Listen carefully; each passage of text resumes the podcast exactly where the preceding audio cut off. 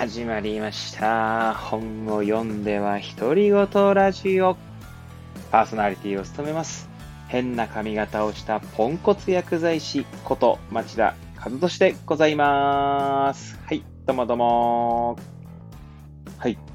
というわけでですね、えーまあ、前回に引き続き、えー分かり合えないことからコミュニケーション能力とは何か、えー平田織座さんのね、本を、まあ、読んで感じたことをですね、まあ、適当にこう使って、適当にとか言って、言ってしまったらあれなんですが、まあ、つらつらとですね、語っていきたいと思います。前回まではですね、まあ、第3章ですかね。まあ、1章で、まあ、人配信みたいな感じですので、まあ、今回はですね、引き続きというこういう感じで、まあ、第4章ですね、を読んでの感想を語ってまいりたいと思います。はい。えーちなみにですね、第4章のタイトル、ね、は、上長率を操作するというものになってますね。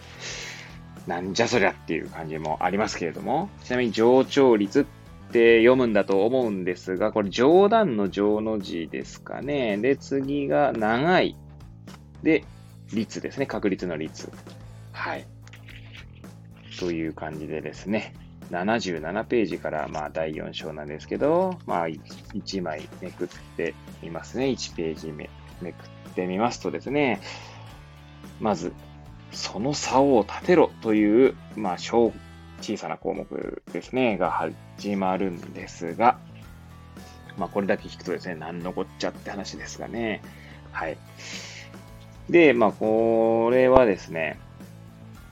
このその差を立てろというのはですね、まあ、何かというとですね、まあ、演劇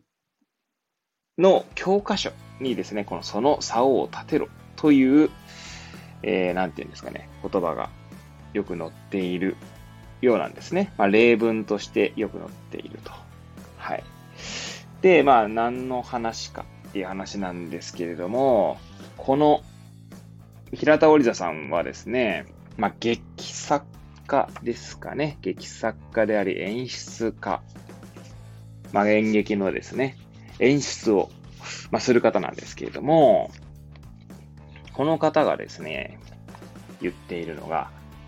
えー現代交互演劇とは何かという、まあ、議論の、まあ、前提となるですね、まあ、概念というか、まあ、なんて問いっていうんですかね。はい。まあ、現代の口語、えー口の、口語るって書いて口語ですね。はい。まあ、要は話し言葉ってことですよね。はい。で、その説明というか、その問いを語る際にですね、まあ、このその差を立てろというところで、話を展開していくんですけれども、これはですね、この、先ほど、演劇の教科書にですね、その差を立てろというところですね、まあ、そのを、まあ、強調したいときにはそのに力を入れたりとか、まあ、その差をということを強調したいときには差をに力を入れ、で、まあ、立てろという点を、まあ、強調したいときには、ここに力を入れる。という、まあ、練習を繰り返すとうまく感情表現ができるというふうに演劇の教科書には書いてあるというわけなんですが、これでですね、ここの話でですね、まあ、日本語に詳しい人であれば、これはおかしい、説明がおかしいんじゃないかということを、まあ、こう、なんですかね、問いを、えー展開していくわけですね。で、ここでですね、まあ、日本語の特徴については語られていくわけですけれども、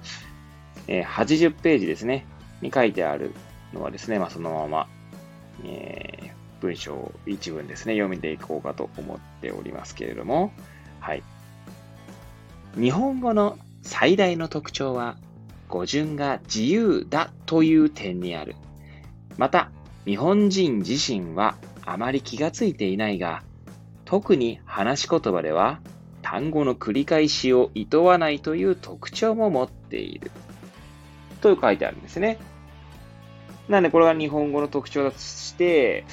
これがですね、また比較対象としてね、欧米の言語っていうところも出てくるんですが、ここにはですね、一般に単語の繰り返しを嫌うということが書いてありますね。で、まあ、えー、あとはですね、文章の、えー、文章ではですね、ごめんなさい。日本語の特徴としてですね、まあ、語順だけじゃなくて、単語の繰り返しを厭わないっていうところでですね、まあ、例をで、例文がまた出てるんですけれども、例えば先ほどね、その竿を立てろというところでですね、まあ、竿を強調したいんであれば、なんて言うんでしょうね。まあ、私、あの、今、えー、ここに書いてある通りにやるんだとすると、その竿を立てろっていうのが、まあ、竿を強調するっていうことなんですかね。もしかしたら。竿に力を入れるっていうところなのでね。はい。でも、日本語的にはですね、この繰り返しを厭わないのであれば、あとは語順もね、変えてしまうのであればですね、えー、一番最初にですね、文の頭に、まあ、こう、こう、なんだ、強調したいものを持ってくる。そして、まあ、何度も繰り返す というところをですね、まあ、強調だとするのであれば、はい。えー、ここに書いてあるのはですね、さお、さお、さお、さお、その差を立てて。っていうと、まあ、差を強調するというところですね。はい。で、まあ、こういった形でですね、単に強弱のアクセントとかじゃな、だけじゃなくって、文章の、まあ、語順だったりとかですね、えー、ま、繰り返しというところで、まあ、強調するっていうところですよね。はい。まあ、これがですね、まあ、ここ、な、なんでこういったことがですね、演劇の教科書に書いてあるのかというと、こちらにはですね、まあ、この平田さん、平田織田さんが、えー、まあ、展開していく、まあ、議論というか、まあ、展開していくというか、その主張していることにはですね、西洋近代演劇を模倣した不幸と、え、続いて書いてあります。はい。えー、つまりですね、まあ、西洋近代演劇、えー、まあ、つまり、つまりをなんか、多用しておりますけれども、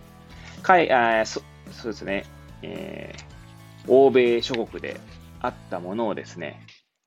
そのまま日本に輸入してきて、単にこう、なんていうんですか、訳して輸入してきたんでしょうね。そうすると、まあ、例えば英語なんかね、文章の語順ですよねっていうのは大切であって、日本語のようにですね、語順が、まあ、適当じゃない、適当じゃないっていうか、えー、語順を、何ですか、先ほど言ったように、語順が自由というところではないわけですよね。英語とかはね。はい。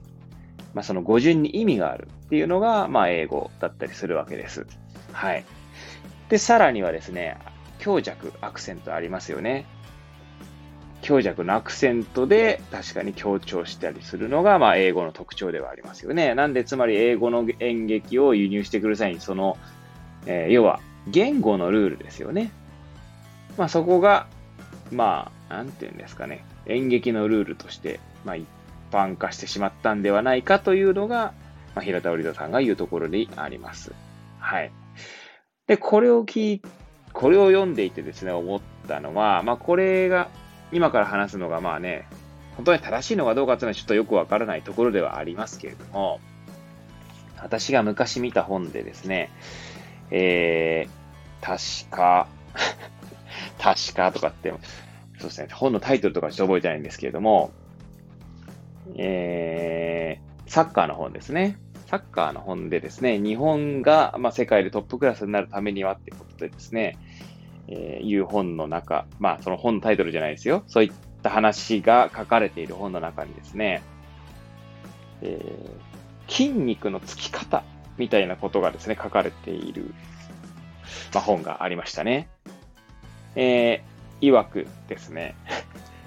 私の記憶から引っ張ってきているので、ちょっとだいぶ記憶が曖昧になってはおりますけれども、日本人はですね、まあ、今だいぶ変わったのかもしれないですけども、例えば J リーグ創世期ではですね、大体サッカー選手の筋肉のつき方っていうのはですね、例えばももの前がボコーってこう、まあ、要は極端なことがボディービルダーのようにですね、えー、めちゃくちゃ、えー、筋骨隆々みたいな感じにですね、ボワーってなってる、まあ、選手が多かったという話がありました。で、当時、まあ、その本が出てる当時でですね、例えば、今、レアル・マドリードの監督をしているジダンさんですね、ジダン監督が選手だった頃ですね。えー、その頃の映像とか見ていると、ジダンはですね、ジダン選手はあまり、ももの前の筋肉っていうのがめちゃくちゃ発達してるわけじゃないんですよね。むしろスラーっと、確かにボガーってなってはいないんですよ。まあ、代わりにと言っちゃなんですが、ももの裏ですね。の方が、え、やたらと、こう、発達してるから、ぶ、太いっていうんですかね。まあ、そういった感じになってて、この筋肉のつき方っていうのは何、どこに違いがあるのかみたいな話が確かその本では展開されていました。で、その一つにですね、で、ここでやっと 今回のこの、え、西洋近代演劇を模倣したというところ、まあ、輸入する際にですね、っていうところにもつながるんですけれども、確かですね、え、走り方の、まあ、なんていうんですか、指導に関しても、走り方を指導する際に、えー、ももをですね、高く上げるとか、えー、そういったことがですね、その英語の翻訳の段階で間違ってしまったんじゃないかみたいなことが言われてましたね。ももの前、あ、ももです。ごめんなさい。えー、っと、ももを高く上げようとすることでですね、確か骨盤が後傾、えー、後ろに傾いてしまう。で、それによって確か筋肉の力が違うような話が書いてあった気がします。で、実はこの今、長々と展開してきた、展開してきたやつが私の記憶からですね、引っ張り出してきた、この、ももの裏に筋、もも前の筋肉とももの太ももですね、太ももの前と後ろで筋肉のつき方が違うみたいな話はですね、実は今漫画でですね、フットボールネーションという漫画がありまして、まあ、こちらの方でもですね、その議論とじゃない、議論じゃなくて、なんだ、えー、それが展開、そういった話が、え、語られております。まあ、ちなみにその、フットボールネーションの監修に携わっている人が書いた本であるので、漫画家ではなくてですね、はい、確か高岡なんちゃら先生だったと思うんですけども、はい、ちょっと覚えてない です。というか、今調べればいいんですけど、まあ、そこはあまり重要ではないので、その程度にしております。なんでまあ、何が言いたいかっていうとですね、西欧の文化とかをそのまま輸入した際に語訳、えー、訳すのを、日本語に訳すのが、こう、誤ってしまうと、まあ、そういった悲劇が起こるんじゃないかっていう意味では一緒なのかな、なんて、まあ、思い出した次第であります。はい。で、まあ、ここからですね、84ページからは現代交互演劇理論という形でですね、えー、展開されていきます。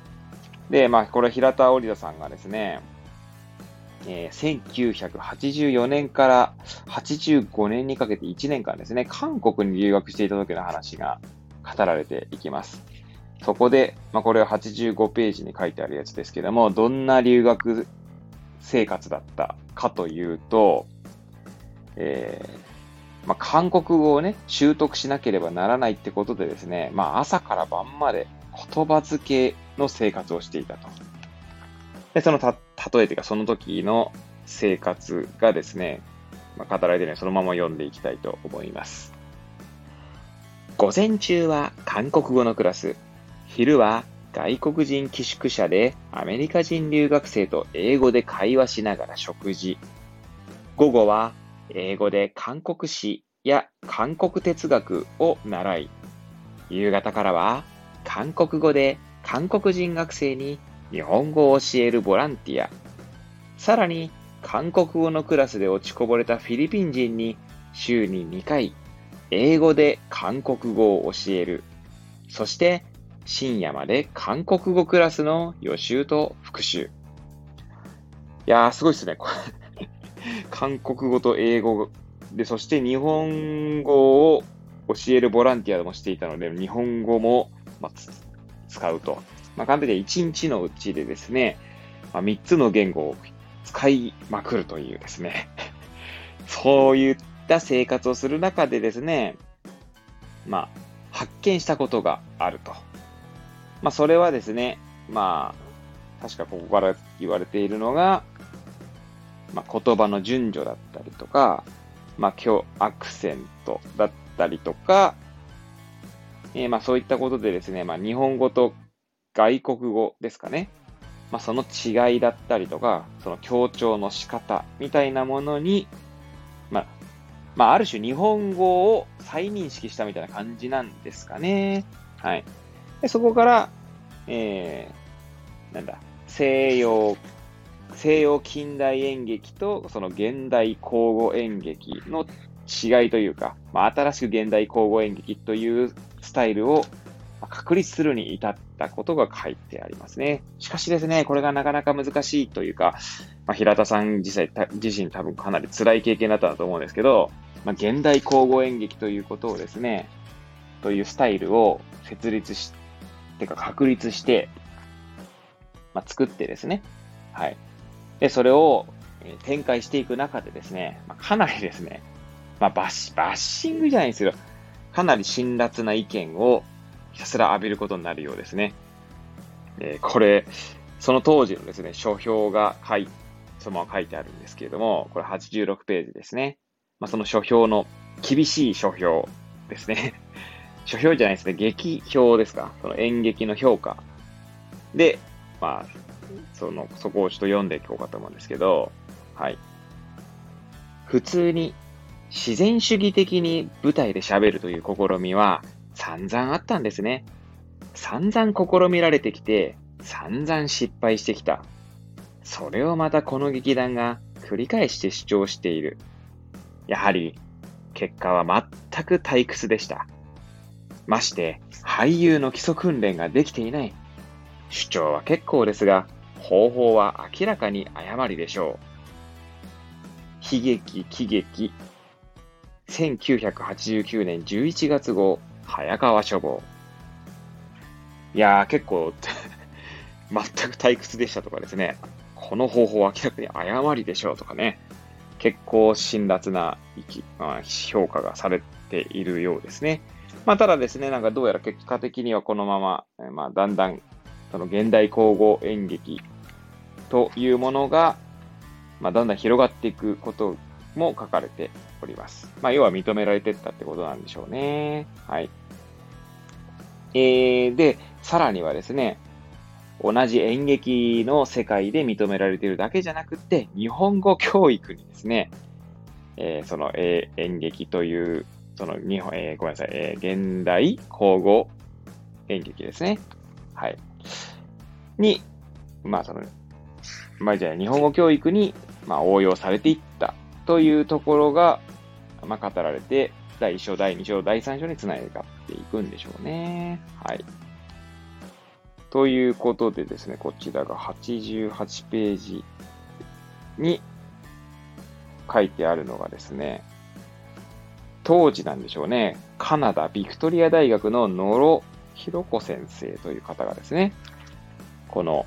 平田オリザさんの戯曲、東京ノートを使った会話の授業を、まあ、10年近くも続けているようでして、その先生もですね、学会とかでですね、成果を発表する際にですね、えー、いろいろとこう、辛辣な意見を浴びていたようであります。これが88ページに書いてあるんですけども、学会でのその、この戯曲、東京ノートを使った会話の授業に関しての発表でですね、演劇で自然な会話能力の獲得をという発表すると、必ずと言っていいほど、なぜ演劇なのか、なぜ演劇の会話は不自然ではないのか、という疑問がね、めちゃくちゃこう疑問というか意見が寄せられたようなんですね。はい。つまりここにも語られている、あ今まで語られていたように、演劇というものは、まあ、要要は多くの人々のイメージとしては、近代、えー、あ西洋近代演劇、えー、つまり強調したいことを、まあ、強く、強弱のアクテアクセントで、えー、なんだろうな、表現する、ものですよね。なので、どこかうさんくさかったりとか、まあ、わざとらしいみたいな、こう、認識、認識つかイメージがつくんでしょうね。でも、対して現代交互演劇というのは、まあ、普段の日本語の、日本とか日本人が普段使っているような話し言葉ですね。はい。が使われている点で、そのギャップみたいなものがあると。はい。で、まあそういった疑問や辛辣な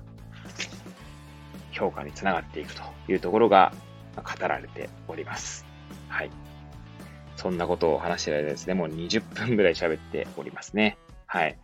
いや、ここからはですね、結構その話し言葉の教育の問題点というところでですね、えー、まあ、どうやって表現していくかとか、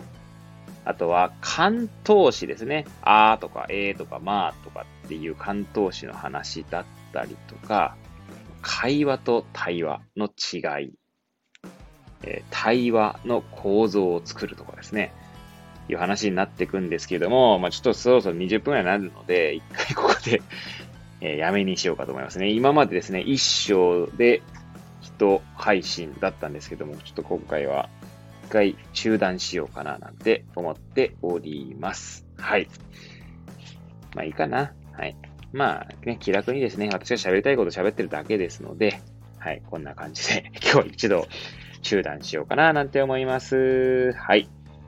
いつもですね、最後まで聞いていただいている方にはですね、ほんと感謝しかありません。ありがとうございます。というわけでですね、また次回も、えー、分かり合えないことからについて、えー、思ったこと、感想などを語ってまいりたいと思います。それではまた次回お会いいたしましょう。さようなら。